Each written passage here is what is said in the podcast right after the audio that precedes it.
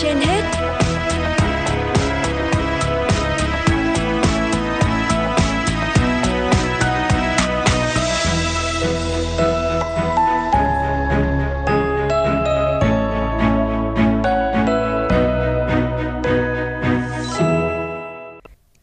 Quang Minh và Thu Thảo xin kính chào quý vị thính giả đang theo dõi chương trình Sức khỏe trên hết của Đài Phát thanh Truyền hình Hà Nội. Thưa quý vị, số ca mắc COVID-19 vẫn tiếp tục gia tăng, cùng với đó bệnh nhân nặng phải thở oxy cũng tăng lên và sau gần 4 tháng không ghi nhận số ca tử vong, tại Hà Nội vừa có một bệnh nhân tử vong do COVID-19.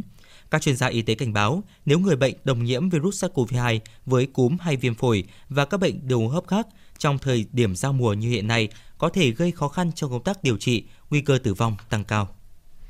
Theo Cục Y tế Dự phòng Bộ Y tế, từ đầu tháng 4 đến nay, số ca mắc mới COVID-19 và bệnh nhân nặng phải nhập viện dù vẫn ở trong tầm kiểm soát, nhưng có chiều hướng gia tăng. Cụ thể là trong 7 ngày qua, cả nước ghi nhận hơn 12.500 ca mắc COVID-19 mới, trung bình có khoảng 1.800 ca một ngày. Đây là tuần có số ca mắc cao nhất kể từ đầu năm cho đến nay. Điều đáng nói là số lượng bệnh nhân nặng phải thở oxy cũng tăng lên hơn 120 ca một ngày. Trước thực tế trên, các chuyên gia y tế lo ngại trong bối cảnh các dịch bệnh truyền nhiễm qua đường hô hấp khác như cúm, viêm phổi do phế cầu khuẩn ho gà có diễn biến phức tạp trong thời điểm giao mùa như hiện nay, thì nguy cơ đồng nhiễm cùng lúc COVID-19 là rất lớn. Bác sĩ Nguyễn Thu Hường, trưởng khoa bệnh nghề nghiệp và đơn nguyên truyền nhiễm, Bệnh viện Thanh Nhàn cho biết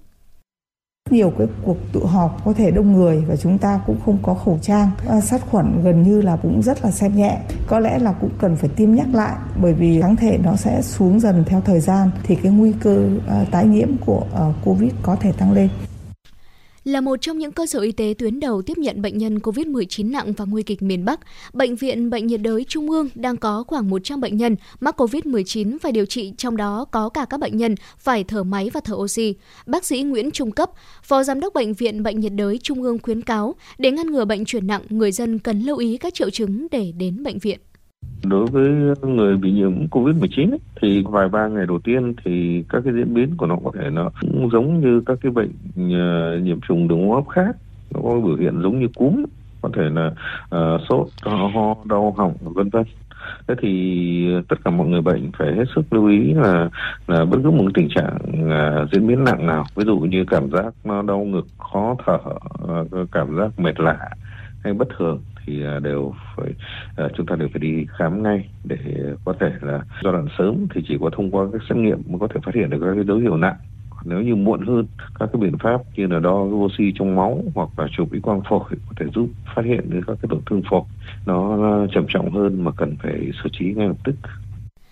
Hiện các bệnh viện điều trị bệnh nhân COVID-19 đều đang duy trì trạng thái hoạt động bình thường. Tuy nhiên, nếu như số ca mắc COVID-19 tăng nhanh trong thời gian tới, các cơ sở này sẽ phải chuyển trạng thái sẵn sàng về nhân lực thuốc men để ứng phó với đợt dịch mới. Mới đây, WHO đưa ra lưu ý SARS-CoV-2 sẽ không bị loại bỏ và giống như bệnh cúm. Virus này sẽ vẫn gây ra bệnh hô hấp nghiêm trọng ở những người dễ bị tổn thương. Do đó, giáo sư tiến sĩ Phan Trọng Lân, Cục trưởng Cục Y tế Dự phòng Bộ Y tế cho rằng, mục tiêu của Việt Nam là giảm tỷ lệ nhập viện, giảm bệnh nhân nặng và tử vong, tránh quá tải hệ thống y tế và giữ vững thành quả chống dịch. Người dân cần tiêm chủng đúng lịch, đủ liều theo khuyến cáo của Bộ Y tế, nhất là với nhóm nguy cơ cao. Cái sự mà à, xuất hiện của SARS-CoV-2 theo à, các nhà khoa học cũng như tổ chức à, dự báo thì nó vẫn tiếp tục nó sẽ tồn tại. À, do đó thì với tồn tại thì chúng ta phải để cho nó không ảnh hưởng đến kinh tế xã hội cũng như tạo cuộc sống bình thường mới thì chúng ta phải tập trung bảo vệ tối đa cái đối tượng mà nguy cơ cao.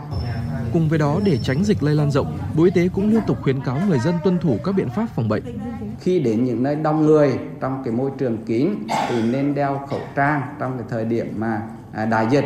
Còn những cái người còn lại khi chúng ta đến các cái cơ sở khám chữa bệnh và đi trên các cái phương tiện công cộng thì à, cần phải đeo khẩu trang. Đấy là một cái yêu cầu phòng chống dịch. Yêu cầu đấy chúng ta không chỉ bảo vệ giảm đi cái sự lây nhiễm đặc biệt trong cái mùa à, lễ sắp tới thì để chúng ta à, bảo vệ tránh đi cái sự quá tải của hệ thống y tế và đặc biệt giảm đi cái sự lây nhiễm để bảo vệ những cái đối tượng mà có nguy cơ cao.